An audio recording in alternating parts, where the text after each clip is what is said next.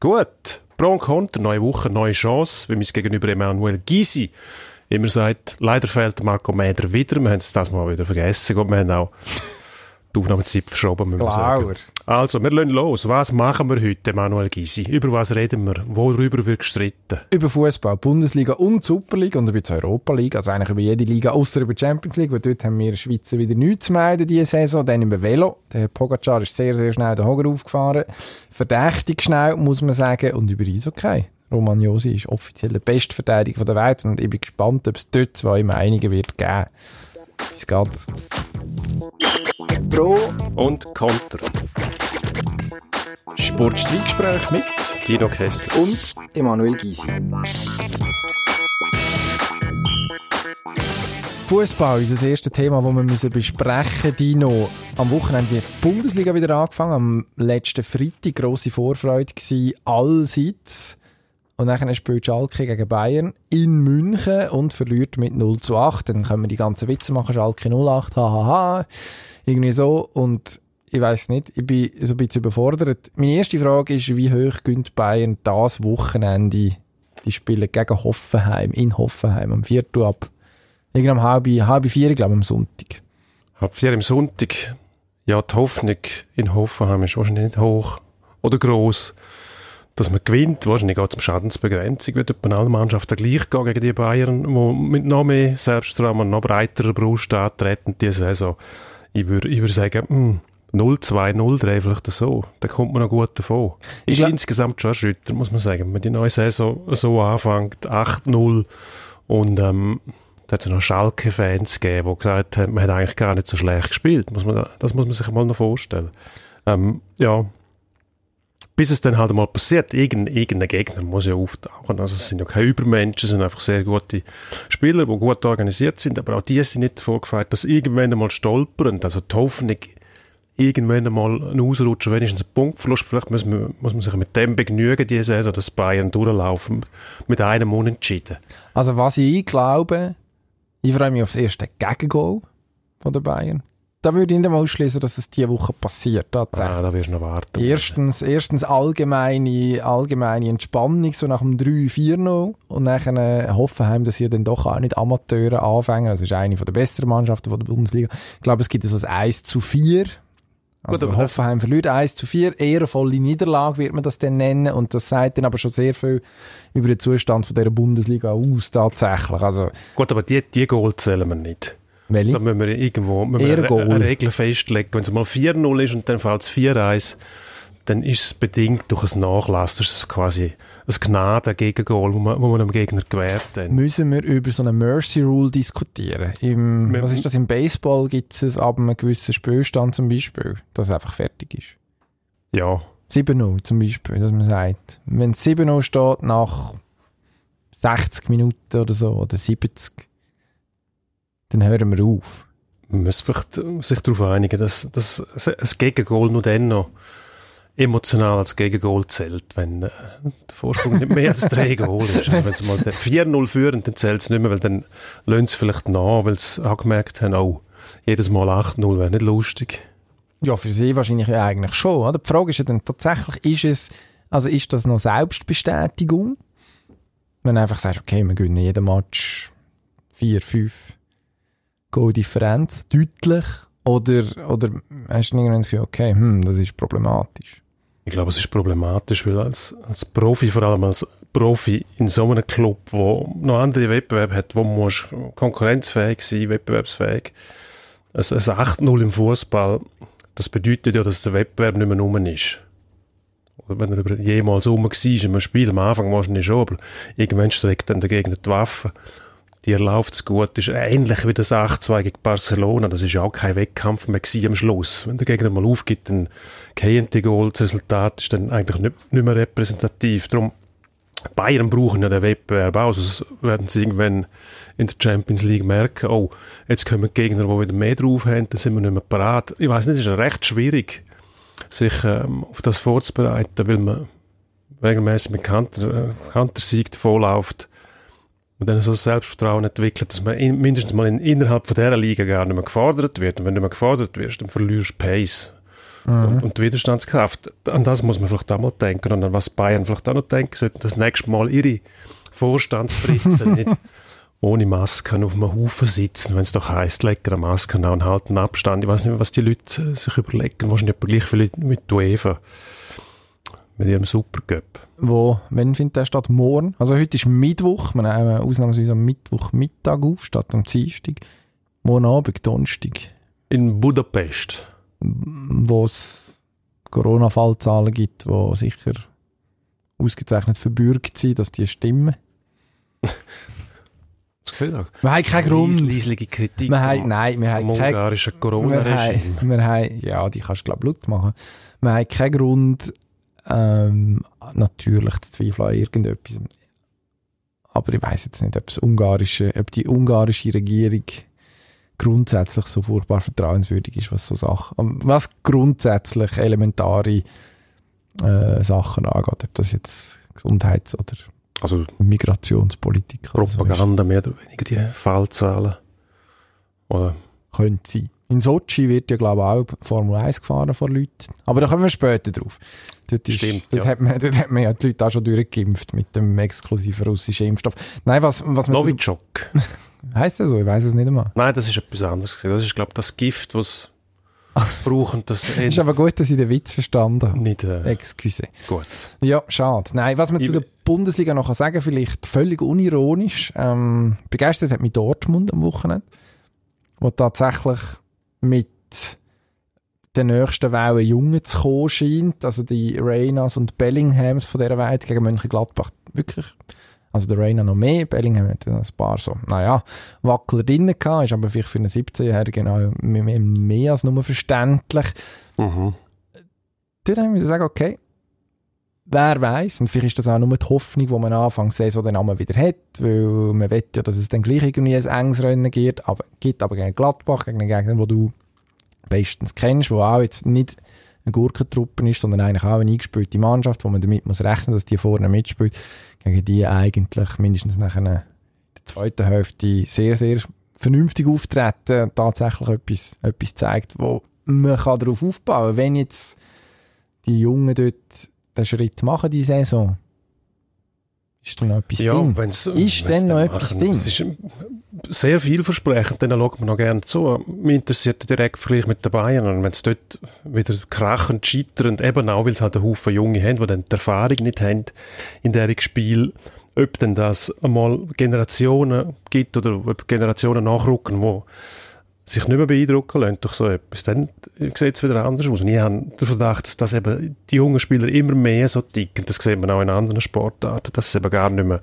die Erfahrungswerte brauchen, sondern dass die einfach so frech sind und so selbstbewusst sagen, die putzen wir weg. Das einfach machen. mich gar nicht einfach machen. Das tut vielleicht Dortmund auch gut so etwas, weil man sich immer wieder darauf berufen, berufen hat, wir müssen wie Männer spielen. Jetzt haben wir geheißen, aus dem, aus, aus dem Maul von Mats Hummels gegen die Bayern. Ich weiß nicht, ob das der richtige Ansatz ist. Wenn man das nur schon sagt, fängt man ja überlegen, was heißt denn das genau, wie Männer spielen? Also, mutig spielen muss ja immer. Also, ob das besondere Eigenschaft von Mann ist, glaube ich jetzt nicht. Frech spielen, Männer sind ja zum Teil auch sagen. erbärmliche Feiglinge, oder? Also, Soll es auch gerne. Mehr, Maulhelden und so weiter. Darum, ich glaube, die Jungen haben schon Chance. Die Frage ist, können sie das immer auf den Platz bringen? Die Jungen spielen sind natürlich auch launischer, das stimmt schon, aber eben in diesen Direktduell ähm, hat es mich, gegen Gladbach zum Beispiel hat es mich auch, es hat mich begeistert, muss ich sagen, wie die gespielt haben. Auch wenn ich ähm, seit Hennes Weisweiler und Günter Netzer Zeit der Gladbach-Fan bin, schlussendlich wünsche ich mir eine spannende Bundesliga-Saison. Ob man die kriegt, hängt wahrscheinlich schon sehr stark von von Dortmund ab. Also was wir die Leistung auf den Platz bringen, bringen was man nicht vergessen darf, äh, Rasenballsport, glaube nicht Leip Leipzig unter dem Julian Nagelsmann eben sehr, sehr vielversprechendes Projekt. Ich glaube schon, dass die auch immer besser werden. Das zeigen auch die Resultate. Ob es dann gegen Bayern Cup bestehen, schlussendlich hängt das auch von der Kaderstärke ab. Und da haben natürlich Münchner schon einen Vorteil. Definitiv. Also was man bei Dortmund kann sagen, dass ich glaube, der Herr Haaland wo mit, äh, lustigerweise mit Haarband aufgelaufen ist, obwohl ich das Gefühl hatte, er braucht eigentlich gar keins. Hat dann offenbar seine modische Seite entdeckt, seinen Doppelpack gemacht. Der macht jetzt den Eindruck, ob er von gar niemandem Angst hat. Also schon nur, ich weiss nicht, die, da kann man natürlich wahnsinnig viel interpretieren, die Jubelgesten, die dann irgendwie so etwas sehr unbeholfen, äh, Comicfigurenartiges etwas haben, so sehr urtümlich. Das lässt mich irgendwie hoffen, dass sich der nicht so, ich weiss auch nicht, ich glaube, der macht sich gar nicht so furchtbar viel Gedanken, sondern macht einfach, und was er macht, das macht er dann tatsächlich einfach gut. Und jetzt soll er einfach schauen, dass er bleibt bis nächsten Sommer sicher, nachdem er ja letzten Sommer offenbar schon darüber diskutiert hat, ob man den dort muss wegnehmen muss. Das wäre schon Gut, super. Ja. Das ist die Hoffnung, ja, mindestens mal für Fans von der Bundesliga, dass der irgendwann zu einem noch grösseren Club wechseln wird. Ich glaube, unbestritten, oder? Ausser Dortmund macht mit dem Lucien Favre der Schritt, wo man, man eigentlich machen will, dass man in der Champions League eben auch mal bis ganz ins Ziel kommt, Meisterschaft gewinnt, dann sieht es wieder anders aus. Ich meine, es gibt Clubs wie Barcelona zum Beispiel, die auch nicht mehr die gleiche Strahlkraft haben wie früher. Madrid ist irgendwie auch angeschlagen mittlerweile.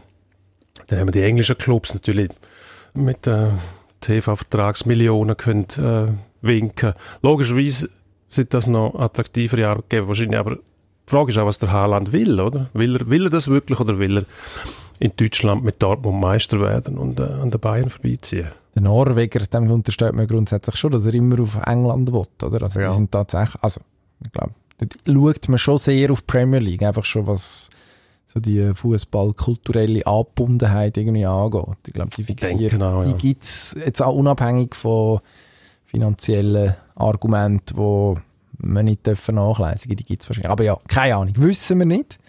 Wie so viel.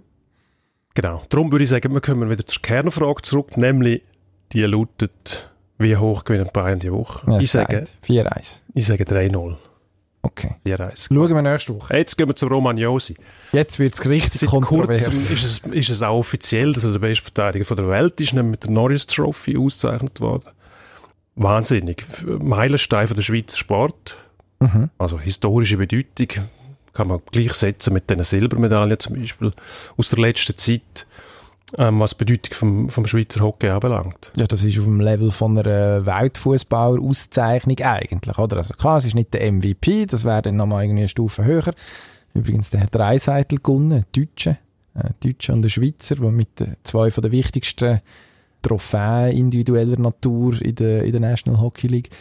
Also mir überrascht es tatsächlich, und zwar aus einem einfachen Grund, ich hätte nicht gedacht, dass er in Nordamerika die Lobby hat. Es ist ja eine Wahl von unter, unter Sportjournalisten, wo dann, wo dann den, den besten Verteidiger auszeichnen. Und also ich habe das Gefühl, er wird wohlwollend gesehen dort denen. Das auf jeden Fall.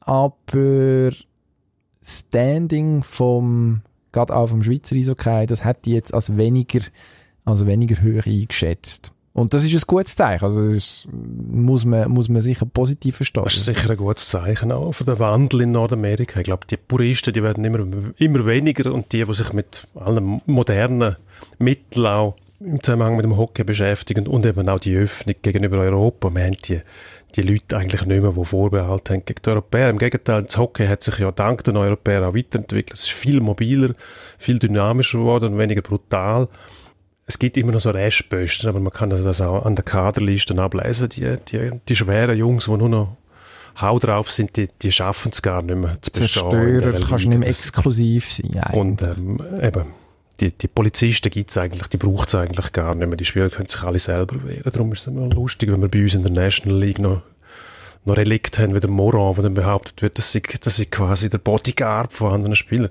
obwohl vor dem überhaupt niemand Angst hat. In der NHL hat sich das noch viel weiter akzentuiert, also die, die, die lachen eigentlich nur über die Leute, die versuchen sich äh, durchzuprügeln. Die Josi ist einer, der sich auch selber wehren kann, wie der Crosby übrigens auch hart, die heisst in der NHL heutzutage sich in Zweikämpfen durchsetzen und sich nicht beeindrucken lassen. Also, der Josi kann das alles, er kann das Spiel führen. Wenn man die Nashville-Spiel geschaut hat, hat man das Gefühl, er ist der Einzige, der etwas bewegen kann. Ich glaube, das hat auch den Ausschlag gegeben.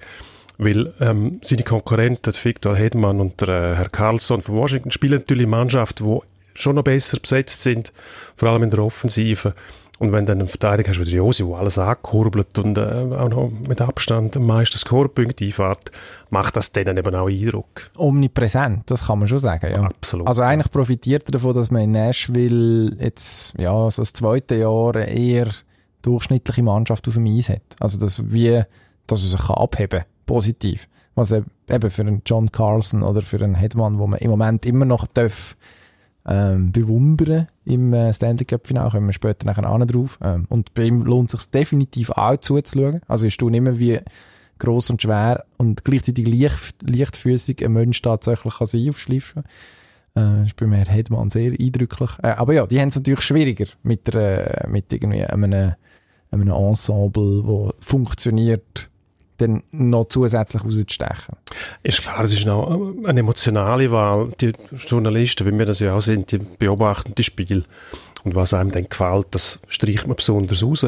Natürlich ist es für, äh, man muss auch sagen, die Wahl passiert äh, mit Abschluss von der Regular Season, also die Playoffs haben überhaupt nichts zu tun mit dem mit diesen Auszeichnungen. Für die haben sie wieder eigene Auszeichnungen nachher. Aber ich glaube schon, dass ähm, in dem Fall Josi nicht geschadet hat, dass er, dass er eben so eine dominierende Rolle spielt in seinem Club. Während dem, äh, bei Tampa hast du so viele gute Spieler, wo das Spiel können leiten, bestimmen. Und dann, äh, da hat man quasi fast wieder nur, in Anführungs- und Schlusszeichen, raus, raussticht, weil er eben auch defensiv sehr gut ist. Wobei man sagen muss, dass die Verteidiger, die für diese Wahl in Frage kommen, alle defensiv verheben. Also es gibt überhaupt nicht, dass äh, die Kritik hört man ja, es sind Offensivverteidiger, die ausgezeichnet werden. Mag sein, dass sie offensiv sind, aber schon der erste ist ein Offensivverteidiger, der Red Kelly. Das ist eigentlich eine Wahl für, für Verteidiger, die, die strategisch denken können, die das Spiel führen können und nicht für äh, pure Defensivverteidiger, wo, wo einfach gutes Stellungsspiel haben, aber am Spiel gar nicht beteiligt sind. Das war nie der Sinn gewesen. Darum, es ist immer ein Verteidiger, der auch das Spiel kann führen und, und das Spiel kann denken. Im Fall von Josi tatsächlich einer, der das Diktat extrem kann sich an, an sich kann reissen. Ist vielleicht so ein bisschen auch ein Zeichen für das, was jetzt noch kommt in der NHL. Also man hat extrem viele junge Verteidiger, die eigentlich so, also nicht nach ihm geschnitzt sind, die sind sind früher ausgebildet worden, dass, dass man sich den Josi als Vorbild nehmen aber die äh, Cale Macars und Hughes und Heiskanen auch, also alles Leute, die jetzt auch in den Playoffs relativ weit gekommen sind, die sind extrem jung, also da wären wir wieder bei Jungen, die sich irgendwie von nichts beeindrucken genau. und schmeißen den Laden defensiv und aber dann eben extrem offensiv, also von einem Niveau, wo du irgendwie fragst, okay, ist das der, irgendein vierter Stürmer, der da, wo da mitmacht in irgendeiner ja. Form, oder? Also mit der Raffinesse, die dann tatsächlich beeindruckt. Aber ja, wir gerade das Schwelgen und wenig überraschend ist es nicht kontrovers geworden. Ist in dem Fall fast nicht möglich. Schwierig. Wenn man den, den du angesprochen hast, zum Beispiel der Heißkann von Dallas, wenn man dem zuschaut, dann fragt man sich schon, also wie schnell gehen die Entwicklungsschritte im äh, internationalen Hockey? Der dominiert von hinten auch mit einer, mit einer Postur, wo man früher gesagt hat, das geht gar nicht in der NHL. Mhm. Oder ist nicht, nicht sehr schwer, nicht sehr groß, recht groß, aber eben es geht um Mobilität und um Zweikampfverhalten. Und vor allem bei ihm ist es äh, das Schlittschuhlaufen, wo die grosse Differenz ausmacht. Das ist, wird immer wichtiger. Also einfach tatsächlich Leute, die es Eishockey attraktiver machen. Ich glaube, das muss, ja. dürfen wir so sagen. Es kann nicht schlecht sein, wenn es mehr, wenn es mehr Josi-artige Verteidiger gibt. Unbedingt. Ja. Also, Vorwärts in die Höhe. Machet. Genauso wie der Herr Pogacar oh. bei der Tour de France. Fantastische Überleitung. In der zweitletzten Etappe, glaube ich, das Einzelzeitfahren an sich gerissen hat und dann ins gelbe Liebling geschlüpft ist und das nicht mehr hat müssen hergehen natürlich. Im letzten Tag wird nicht mehr angegriffen. Hat mich schon erstaunt, muss ich sagen, dass der seinem direkten Konkurrent fast zwei Minuten, glaube ich, abgenommen hat. Ja, also hat äh, Primoz Roglic, äh, sein slowenischer Landsmann, ja, also der ist ja, der völlig weggebrochen, hat man das Gefühl gehabt, oder? Also hat er irgendwie wie noch eine zusätzliche Rakete gehabt, die er können zünden Aha. Und, Was ist das? Und die Frage, die Frage kommen jetzt natürlich es. schon. Ist das eine Rakete, die womöglich irgendwie äh, chemisch unterstützt war? In irgendeiner Form? Hat, hat er etwas eingeworfen, was andere nicht haben? Oder noch etwas Wie, Besseres als die anderen. Wenn man so, einmal was die Fakten sind, glaube was man behaupten kann, ist, dass er die Leistung, die er im Schlussanstieg gebracht hat, ist ähm, in einer Höhe, wenn man von Wattzahlen pro Kilo redet, wo sonst nur ähm, die Herren Armstrong und so weiter in ihren äh, Doping zu ihren Glanzzeiten hergebracht haben. Das ist das Problem. Das ist das Problem, weil man einfach sagt, es ist ohne nicht möglich. Das ist, glaube ich, die Grundidee, die man hat, wenn man die, die Zahlen miteinander vergleicht. Und dann kommt die Diskussion wieder auf. Ist es möglich, dass einer, der sauber ist, vielleicht einen anderen, die nicht sauber sind, einfach so vorbeizieht? Jetzt gibt's, es gibt tatsächlich Argumente für Sauberkeit von Tadej Pogacar. Es gibt zum einen die Theorie, dass man sagt, okay, die Saison ist eine spezielle Saison. Man hat im Frühling nicht können Rennen fahren, hat im Sommer nicht können Rennen fahren, hat im August angefangen, Tour de France. Das ist für viele jetzt tatsächlich das Highlight von der Saison. Unbestritten von Anfang an gewesen. Man ist ausgeruht, man kommt dann, man kann fahren. Teams schicken ihre beste Garnitur. Also man hat die, die acht Fahrer, die da pro Team gemeldet sind. Zum Teil ist da mehr noch Kalkül gewesen, zum Teil hast äh, Leute noch geschont für später, andere hast du früher schon verbrannt, zum Beispiel im Giro oder bei, bei den Frühjahrsklassikern. Man sagt, Teams haben, im, haben dieses Jahr, außer Ineos, wo äh, voll auf Bernal gesetzt hat und ziemlich daneben gelenkt hat, was das angeht, ja. haben, die, haben tatsächlich ihre beste, ihre beste Garnitur geschickt. Ich glaube, das sind Sachen, die man für einen Pogacar anführen Man kann auch sagen, das Material zum Beispiel ist noch einiges besser geworden. Man hätte jetzt ein Mindestgewicht sogar müssen einführen weil die Carbonräder mittlerweile so, ich glaube, irgendwie um die 6 Kilo muss es sein. Ähm, sonst, sonst darfst du nicht fahren, weil die, weil die Carbonräder mittlerweile einfach so weit sind.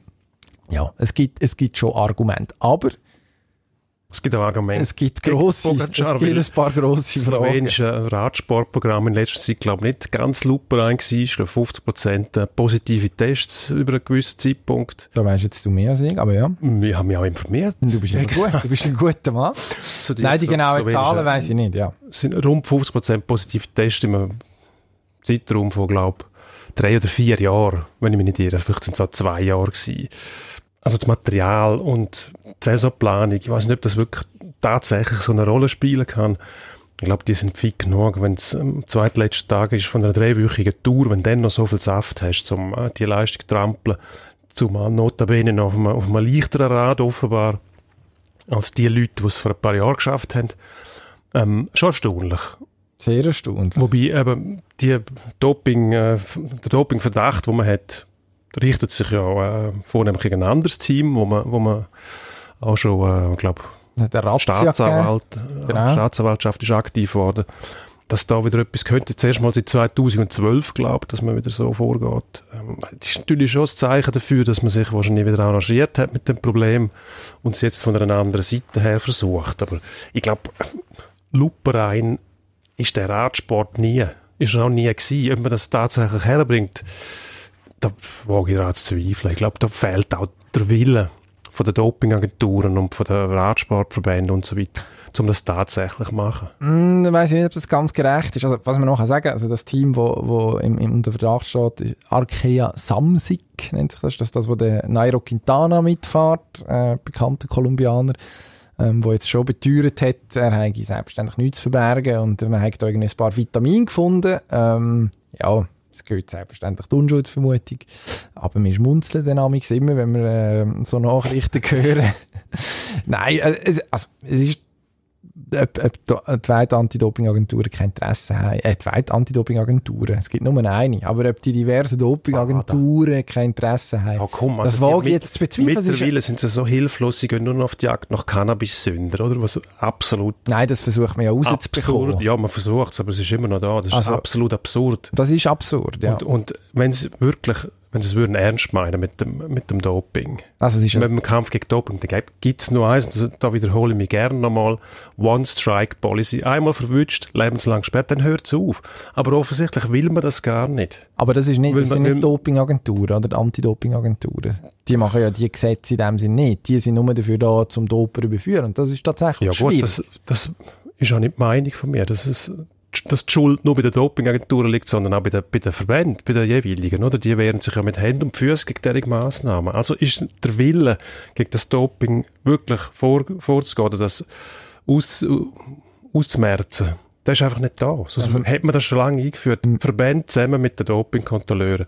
Ein Versuch, einmal positiv, lebenslänglich gesperrt, dann hört es auf. Man müsste sich mehr kosten, zum Beispiel, oder? Also das ist ja ein permanent vorhandenes Problem, dass aus den, aus den Verbänden aus zu wenig finanzielle Unterstützung kommt für die Doping, Anti-Doping-Agenturen. Doping ja, zum Beispiel. Ja, die, die, also, kriegen wahrscheinlich mehr Geld in einzelnen Ländern. Die, die am Tüfteln sind, wie können wir die Dopingagentur, die wir auch noch finanzieren müssen, möglichst einfach übertölpeln Ja. und uns dann einen Vorteil verschaffen. Das ist das, ist das große Problem. Halt Länder wie Russland zum Beispiel, wo immer noch von dem, von dem Eindruck zehren, dass der, dass der Kommunismus muss die sportliche Botschaft auch in den Westen tragen und man da alles dafür tut. Ich glaube, da ticken sie immer noch so, oder? Das ist ja nicht nur in, in der Sowjetunion so gewesen, andere Länder so tickten. Westdeutschland nicht besser gewesen. Man hat es so gelernt und so führt man es weiter. Und ich glaube, das ist immer noch in den Köpfen der Leute, dass man die Hilfsmittel einfach irgendwo versucht, so einzusetzen, dass man nicht verwünscht wird, aber eigentlich wissen alle, dass Summen sind. Ja, also auf eine Art, jetzt wird es ganz äh, tief philosophisch.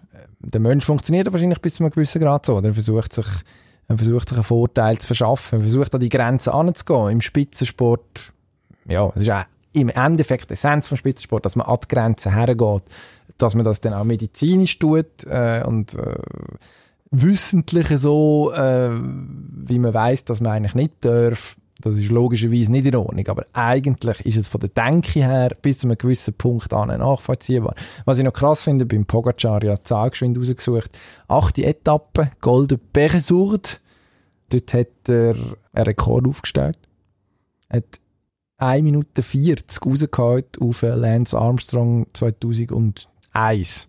Armstrong und Ulrich sind dort aufgefahren 2001. Ja, ähm, bisher... Das sind die schwereren Velo gewesen. Wahrscheinlich ist das.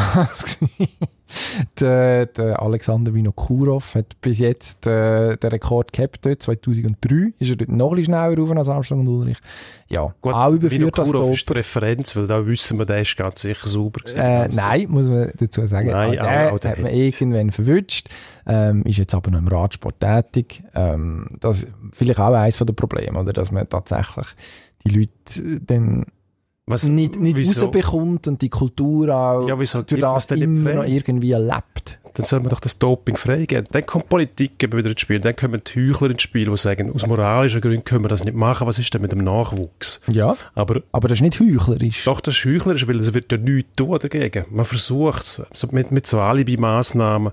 Die Dopingagenturen, die werden ja überall zurück, zurückgestutzt, oder? Also immer weniger Geld für die Also um Anti-Doping. Geld, ja. Die Anti-Doping-Agenturen, das zeigt ja eigentlich, dass- Politik das Problem gar nicht ernst nimmt. Die sagen, ja gut, wenn dann wieder mal etwas kommt, dann verschärfen wir den, den Ton, aber eigentlich machen wir nichts dagegen. Also in der Schweiz stimmt das. In der Schweiz nimmt Politik bis jetzt das Problem zu wenig ernst, oder? Also es braucht Ja. ein Gesetz, wo ähm, der Staatsanwaltschaften zum Beispiel gewisse Kompetenzen zuschreibt bei der Jagd auf, auf Doping. Ja, das ist zum ja. Beispiel Frankreich, Italien, da ist man Österreich auch, viel da ist man weiter, deutlich weiter, oder? Viel Also, weiter, aber dann gibt es andere Beispiele. Und der Weltsport besteht ja nicht aus einzelnen Ländern, sondern aus einem Konglomerat von Ländern, die dann ein Gesamtbild ergeben. Und da haben wir halt Länder, vor allem wenn wir in den Osten und ganz in den Westen schauen, wo, wo das Resultat über allem steht und wo sich gar nicht darum bemühen. Die scheren sich nicht darum. Im Gegenteil, dort wird, werden Dopingbemühungen noch teilweise staatlich finanziert, oder? Und dann kann man eigentlich nachher nicht mehr ernsthaft von einem, von einem weltweiten Kampf gegen das Doping reden. Darum sage ich, gebt doch das eigentlich frei, die sollen es selber wissen. Dann kennen sie halt Top vom Velo oder aus dem, aus dem weiss ich wo raus. es dünkt mich Das ist die, die, die moralische Verpflichtung nachher vom Staat, von der Politik, wo gewisse Regeln setzen muss, aber sie macht es ja gleich nicht. Das, das, Also das stört mich daran, oder? Das ist ja so eine, so eine heuchlerische Alibi-Position, die die Politik einnimmt, wo dann immer wieder kommt, wenn man einen Fall hat. Ja, ja, jetzt müssen wir wieder etwas machen, jetzt müssen wir die Schrauben anziehen, aber sie machen es ja nicht. Ja. Eben, Da wäre zum Beispiel die One-Strike-Policy ein gutes Mittel, zum zu zeigen, dass man es tatsächlich ernst meint. Wer verwünscht wird, ist raus und fertig. Gut, aber das sind Verbände, die das müssten machen. Ja, aber die Verbände haben ja irgendwann auch mal den Einfluss von der Politik nötig, oder? Die Verbände können ja nicht machen, was sie wollen, sondern die sind auf den Gutwill von der Politiker angewiesen schlussendlich. Das heisst, bei uns auch von den Bürgern, die ja mit dem Wahlzettel können bestimmen, was sie machen wollen.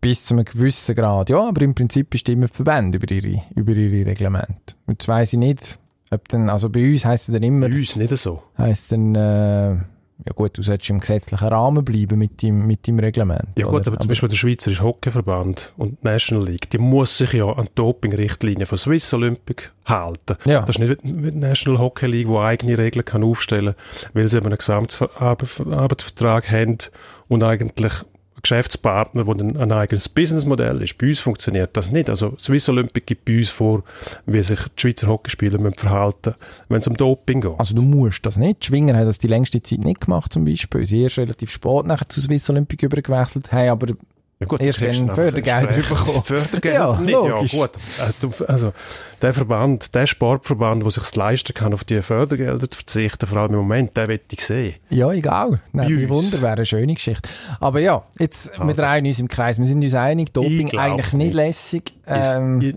ja, aber mir muss sagen, wir sagen gleich, ich schaue denen gerne so, wie die Hügel aufrasen und wenn einer schneller ist als der andere. Ich, die müssen selber Verantwortung übernehmen den Leuten wichtig ist, dass sie mit 21 Mittel in sich hineinlassen, dass sie ein bisschen zur Raum kommen und nicht daran denken, das ist wahrscheinlich auch der Leichtsinn von der Jugend, wo dann sagt, ja, was interessiert mich das, wenn ich dann mit, mit 40 Mal Sportschäden habe oder irgendetwas, digitiert wie quasi die, der Fatalismus. Ja, das gehört irgendwie zu der Jugend dazu. Darum eben, ich sage dem, da muss der Staat auch wieder die Verantwortung übernehmen, die Sportverbände, um die Leute dann teilweise auch vor sich selber zu schützen, dass sie genau das eben nicht machen. Ja, du Aber hast für das brauchst du Stilmittel, die verheben. Das heißt, die Leute müssen merken, wenn ich das einmal mache, dann bin ich raus aus dem Sport. Aber was man, zum Beispiel, was man zum Beispiel jetzt probiert, oder, ist die Hintermänner irgendwie dingfest zu machen. Weil das ist ja tatsächlich, also, du sagst es richtig, der 21-Jährige, der sich vielleicht nicht so furchtbar viel überlegt und wo vielleicht auch in ein System hineinkommt, wo das halt einfach normal ist auch. Und, ja, also, mit 21, ich weiß nicht, bin ich mindestens, Achtung, Seelenstrip, schon auch noch sehr beeinflussbar gewesen in gewissen Sachen. Ich glaube, Menge und Menge, die zulässt, kann jetzt da still nicken und sagen, ja, eigentlich schon. Ja. Und wir sind alle froh, sind wir nicht mehr 21 und auch nicht 22. Aber es gibt, es gibt ja dann immer noch irgendeinen, der im 21-Jährigen das Zeug besorgt und ihm sagt, wie es funktioniert und was er jetzt muss machen und wie die, wie die, wie die Kur funktioniert, wenn er da, wenn er sich ja, das auch reinlässt und in welchen Intervall und überhaupt, oder? Das ist, Frage, das ist das Problem. Was ist zuerst da gewesen, das Ei oder das Huhn? Also wenn man jetzt den Prozess verfolgt von dem Dopingarzt aus Erfurt, der Herr Schmidt, flächendeckend ähm, eine organisierte Kriminalität äh, betrieben hat, das Business, da fragt man sich schon, ja, ohne, ohne Kunden funktioniert das nicht. Mhm. Andererseits kannst du sagen, ja gut, wenn das Angebot mal da ist, dann finden sich auch Kunden. Also, äh, wahnsinnig schwierig, schwierig oder? Schwierig. Eben, und das, wenn man den Prozess verfolgt, da stehen einem die Harzberge, oder? Wie die systematisch vorgegangen sind und flächendeckend aus allen Sportarten auch Kunden gefunden haben. Der Herr Pogacar, wir müssen es einfach noch einmal sagen, bis jetzt das Nichts überführt. Also der hat, äh, hat sich bis jetzt ja. offiziell nichts zu Schulden gekommen. Komm, hör mir auf. Wie lange hat die UCI den Armstrong geschützt, einfach weil sie, weil sie die Popularität gebraucht hat? Das Interesse an diesen Verbänden, Tour de France-Sieger von dem Podest zu holen, ist gleich null. Die werden den schützen. Bin gespannt. 100%. Bin gespannt. Gut. Glaube ich nicht. Aber jetzt müssen wir einen Schritt weiter gehen. Das heisst, einen Schritt zurück. Super League. Von diesen Podesten aber in die Anfänge von der Super League. IB nur mit Mühe gegen den FCZ gewonnen. Was ist da los? Sind die, sind die noch erschüttert? Das ist möglich. Man hat gegen Midtjylland äh, unter der Woche ja ähm, deutlich verloren. In der Champions League Qualifikation ist in dem ein Spiel, ah, also, wie nennt man das, in dem K.O.-Spiel, man hat nicht mit Hin- und Rückspiel gespielt, sondern einfach ein Match, war es entschieden, hat müssen auswärts antreten, klar verloren, auch schon dort jetzt nicht der beste Auftritt gewesen. Und äh, gegen FCZ am Wochenende 2-1 gewonnen, wahrscheinlich, wahrscheinlich am Schluss durchaus verdient, jetzt nicht ultra überzeugend. Und vor allem mit Glück, weil sich der Herr Lustenberger in der Schlussminute nach einem ich weiß nicht, ob es überhaupt ein Schüpfli war, aber wenn ein ganzes, ganzes kleines vom äh, Marquesano, wo dann der Kramer eigentlich den Ausgleich macht und IB dort sogar noch würde Punkte abgeben. Also man hat richtig Schwein gehabt. Und die Frage ist jetzt schon, wie gut ist das IB 2020, 2021, die Ausgabe, die neueste, wie gut ist das IB überhaupt? Haben wir da schon irgendeine Ahnung? Ich nicht.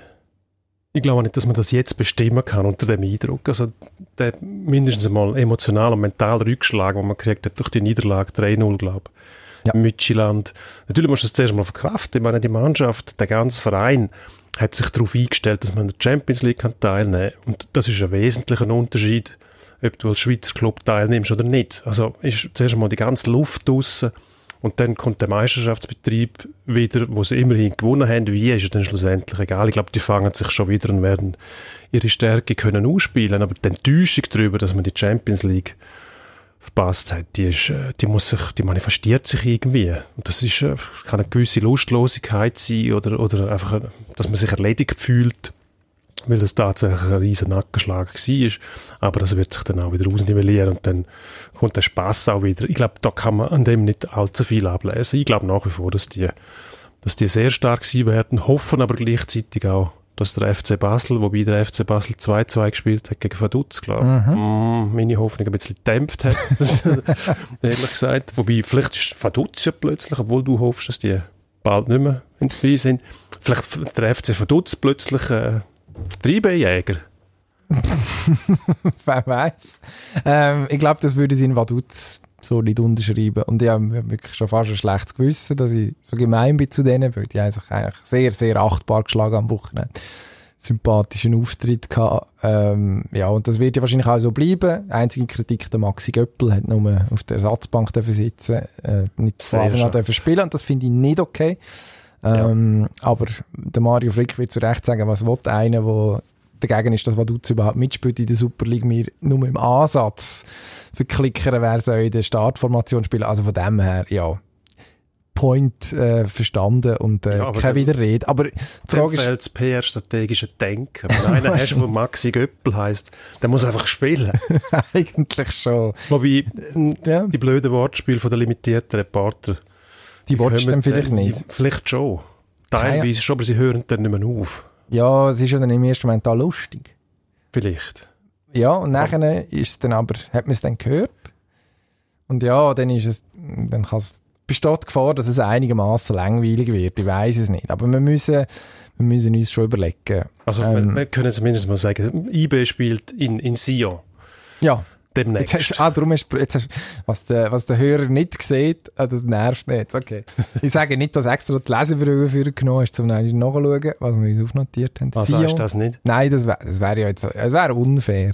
Ah, das stört mich eigentlich auch gar nicht. Aha, ich schäme okay. mich nicht für meine Lesebrille. Nein, es gibt also. auch keinen Grund. Also, ich finde, es gibt ja auch noch so ein bisschen noch einen intellektuelleren Touch. Ja, ich sehe schon. Es zielt wieder alles auf. Es geht wieder nur um zu. Ja, natürlich. Du kennst mich doch jetzt auch schon zwei Tage. Wie, die, wie heisst die Bachelorette? Afula, Adula oder irgendwie so etwas. Adela. Adela, Adela Smajic. Lustigerweise mal beklagt hat, sie werde nur auf Äußere reduziert. Ja, das ist natürlich äh, schade. Dabei ist sie auch Tochter... Dabei ist sie auch Tochter vom Admir Smajic, FCB-Legende. Ich finde, man könnte sie auch auf das reduzieren. Kenne also, ich nicht, aber... Was? FCB-Legende ist für mich der Otto de Marmels, nicht so ein... Das sind die Legenden. Okay. Otto de Marmels. Gut. Oder? Ernie Meissen ist, Ernie meine, ist meine, meine FCB-Legende. Übrigens. Das sind äh, Namen. Grosser Pandit regelmäßig auf Telebasu am Ausrufen, was die, äh, die FCB-Führung aktuell als falsch Ernie macht. Meissen. Ernie Meissen, ja. Grossartig. Lohnt sich hineinzuschalten. Schade, habe ich sämtliche Regionalsender bei mir aus der Senderliste gekickt. Das ist wirklich schade. Eigentlich nicht. Weil du schaust noch einen Blick TV? Äh, nein. Ah, also den, den habe ich ja nicht auf dem Fernsehen. Aha, ah, stimmt. Ja, ja. Aber dort Schade. in der Senderliste kann man ja bestimmen, was man will und was nicht. Und alles, was äh, Regionalfernsehen ist, spickt zuerst raus und nachher alles, was irgendwelche äh, Home-Shopping, Teleshopping-Angebote Das kommt die, die Sender, die spicken auch alle raus. Mhm. Plus sämtliche Sender, die Schifa-TV bringen, Kirchensender und so weiter. Muss ich sagen, ich fühle mich zurückversetzt in die 70er Jahre. Ich habe etwa noch acht Sender, die ich schauen kann. Schweizer, Österreicher, zwei Deutsche und noch irgendwie Tessiner und nein, ah. der Welt habe ich auch gelöscht. Zu Recht wahrscheinlich. Absolut. Corona Um was geht es jetzt da? Also, wir reden über IB. Genau. Also ich habe übrigens äh, Dings äh, bei mir Favoritenliste auf dem Fernsehen ähm, sortiert und äh, entdeckt, es gibt einen Sender, der heißt Aktionärs-TV. Habe ich jetzt mal, ich habe mal markiert. Geschaut habe ich ihn noch nicht, aber ich finde irgendwie doch, ich bin gespannt, ob der Zielgruppe findet, nachdem es jetzt CNN Money Switzerland gelüpft hat. Auch nicht Aktionärs TV. Vielleicht. Ich muss mir mal eine Aktie kaufen ja. und dann schaue ich das, dann wird ich berichten. Nein, IB. die IB-Aktie, wie steht die? Gegen Kapitalismus und Geschäfte machen. Wir sind ja, wir sind ja, wir Schweizer sind ja Geschäfte machen, also eigentlich mehr Geldverwalter. Aber das ist Kunde, das, das passt mir nicht. Die Art of Geldverwaltung. will ich nicht Okay. Da bin ich nicht gesehen. Und wenn du irgendwie Nationalrat TV oder Ständerat TV hast, dann siehst du meistens leere Stühle, was auch nicht sehr unterhaltsam ist. Also, Und du musst ja schauen, was weg. vorne geschwätzt wird. Ja, eben gar nichts. Ich schaue auch erst, wenn der Herr Glarner endlich weg ist. Gut. Muss man an dieser Stelle noch gesagt haben. Unerträglicher Mensch. Also, Wirklich. Wir Nein, das darf man da sagen. Jetzt haben wir irgendwie den Vater verloren, muss ich sagen. Wir haben, äh, über IB haben wir jetzt geschwätzt. IB spielt am nächsten Wochenende in Sion. Und wenn es dort stolpern, Sion hat übrigens gegen Vaduz verloren. Nein, nicht gegen Vaduz. Sion hat gegen Sion hat gegen St. Gallen verloren. Und, wer hat das Goal gemacht? Torschütze ist der Glücksbettim gewesen. Betim Fasli. U. Fasli Ju. Beides möglich. Wir wiederholen uns an dieser Stelle. Geneigte Hörer wissen das schon lange. Betim Abpraller vom Herrn Fickentscher ab Pfosten oder an die Latte, weiss nicht. Auf Fall Parade. Und dann, zack, ist er da gewesen, hat zugeschlagen. 1-0, adieu, merci, FC St. Gallen, Saison stark glückt. Betim liefert auch in der nächsten Saison. In der neuen Saison. Ja. Nächste Saison wird er auch, bin ich mir sicher. Wird er auch irgendwo bestimmt. St. Gallen, die werden dann nicht mehr hergeben, wenn sie ein bisschen intelligent sind. Gut. Und das Also. sind's. Wird er.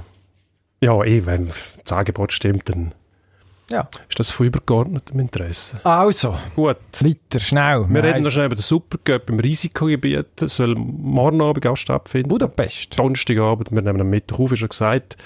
In Budapest muss die UEFA tatsächlich so ein Spiel veranstalten, wo Nein. 20'000 Leute dabei sein Also ich finde, 20'000 Leute müssen sowieso nicht dabei sein. Gibt keinen Grund, dass die dabei sind. Man hat Champions League. Dort hat man bewiesen, dass man es durchpeitschen kann in Turnierform. Vernünftig. Bubble-Style schon fast. Nein, ist es nicht gewesen. Aber doch irgendwie in einer Form, wo ich kann sagen, hm, geht. Ist sogar unterhaltsam. Bin auch, also das muss man wahrscheinlich aus TV-Vertragsgründen muss man das Spiel austragen. Das kann ich nachvollziehen. Wahrscheinlich hat man auch mit Budapest irgendeinen Vertrag, den man muss einhalten muss. Aber auf den Match wartet kein Mensch. Erstens mal das zweitens kannst du doch das Spiel jetzt unter dem Eindruck, den man vorher gewonnen hat, eben wie du schon gesagt hast, das hat wunderbar funktioniert, ähm, die Champions League Turnierform in einer Bubble, jetzt ohne Zuschauerspiel, das stört im Moment, glaube ich, auch niemand mehr außerordentlich. Nein. Es stört einem, dass es so ist, wie es ist, klar, man hat es lieber so, wie es vorher war, aber das geht jetzt im Moment. Und wenn dann die Ausreißer kommen, fragt man sich schon, ähm, haben die Leute nicht begriffen, um was es geht. Es geht darum, dass man die Krise, dass äh, die Pandemie jetzt möglichst schnell los wird. Nicht, dass man sie noch irgendwie auswalzt und weiss sie, wohin verteilt und immer wieder darunter leidet. Das äh, betrifft ja den Sport ungemein. Ja, kann man so zusammenfassen. Also, Also, äh, eben darum wäre es vielleicht auch gut, wenn die Bayern-Bosse nicht ohne Maske würden, als ob nichts wäre auf der Tribüne hocken. Da hat man das Gefühl, dass die unter Re- Realitätsverlust leiden und das Gefühl haben, sie sind nicht mehr von dieser Welt. vielleicht müssen sie sich ja in Budapest und das gemeine Volk mischen. Glaube es nicht. So blöd sind sie dann wahrscheinlich. Ja, denen ist alles so zumuten. Nein, also, ich glaube, wer sich so verhalten, der hat offensichtlich entweder nicht verstanden, was es geht, oder haltet sich für un unverletzlich. Ja, wahrscheinlich hat man sich einfach hinter verschlossenen Türen ist man sich sowieso schon so näher gekommen, dass man gefunden hat, es spielt eigentlich keine Rolle und es ist eh netter, wenn man sich nicht muss, so, wenn man nicht so muss schreien, wenn man irgendeine Bemerkung will überrufen. Aber ja, geht nicht. Vielleicht hat man sich schon mit Creamsekt in Laune versetzt Möglich. und hat nachher sämtliche Vorsichtsmaßnahmen über Bord geworfen, indem man gesagt hat, heute geniessen wir es jetzt mal. Wobei, Ja, Schalke kommt nur einmal im Jahr, das ist ja so. wenn man den Uli Hoeneß sieht, vergeht einem eigentlich die Sektlaune sowieso schon. Bei Seite Insektlaune. Ah, Aber ja. ja. Ist mehr eine Metapher. Ja, habe ich schon gedacht. Aber Gut. ich denke, lasse jetzt ein bisschen Luft. Ich sehe schon, da kommt nicht mehr viel. Nein, da muss man heute jetzt sofort in den Endspurt gehen. Endspurt. Und dann ist die erste Frage, Die stelle ich dir. die stellst du mir. Nämlich. Teile sie mir. Wir haben vorhin schon über Eishockey geredet. Wir haben den Miro Heiskanen erwähnt, der mit den Dallas Stars gegen äh, Tampa Bay spielt. Und die Frage ist banal, wer gönnt denn am Schluss jetzt den Stanley Cup? Ich habe meine Würfel nicht da, aber aus emotionalen Gründen sage ich Dallas. Ich hoffe, dass Dallas das schafft. Weil äh, die Spieler sind mir einfach sympathisch. Radulov zum Beispiel, ein Russ, der sehr grosse Ausstrahlung hat, eben dann angesprochen. Heiskanen, auch der Goalie Kudobin, der eigentlich nur ein Ersatzgoalie ist, sehr lustiger Typ. Und all die, die Temper, Stänzler, die sie dort haben, die jetzt auch ein bisschen lässig tun wollen und so weiter. Hoffen, dass Dallas gewinnt. Protest in Basel gegen den Präsident Burgner hören einfach nicht auf. Nein, wird immer schlimmer. Und ich glaube, das geht dann noch so, so weiter. Also wenn man, wenn man jetzt beobachtet, wie gut organisiert dass man tatsächlich auch ist, Ich glaube, das bleibt noch sehr ungemütlich für, äh, für Herrn Burgner und seine aktuelle Crew. In Deutschland, um einmal zur Eishockey zurückzukommen, hat die DEL, die Deutsche Eishockey-Liga, im Bund mehr oder weniger Pistole auf die Brust gesetzt. 60 Millionen Euro gefordert. Oder man spiele nicht.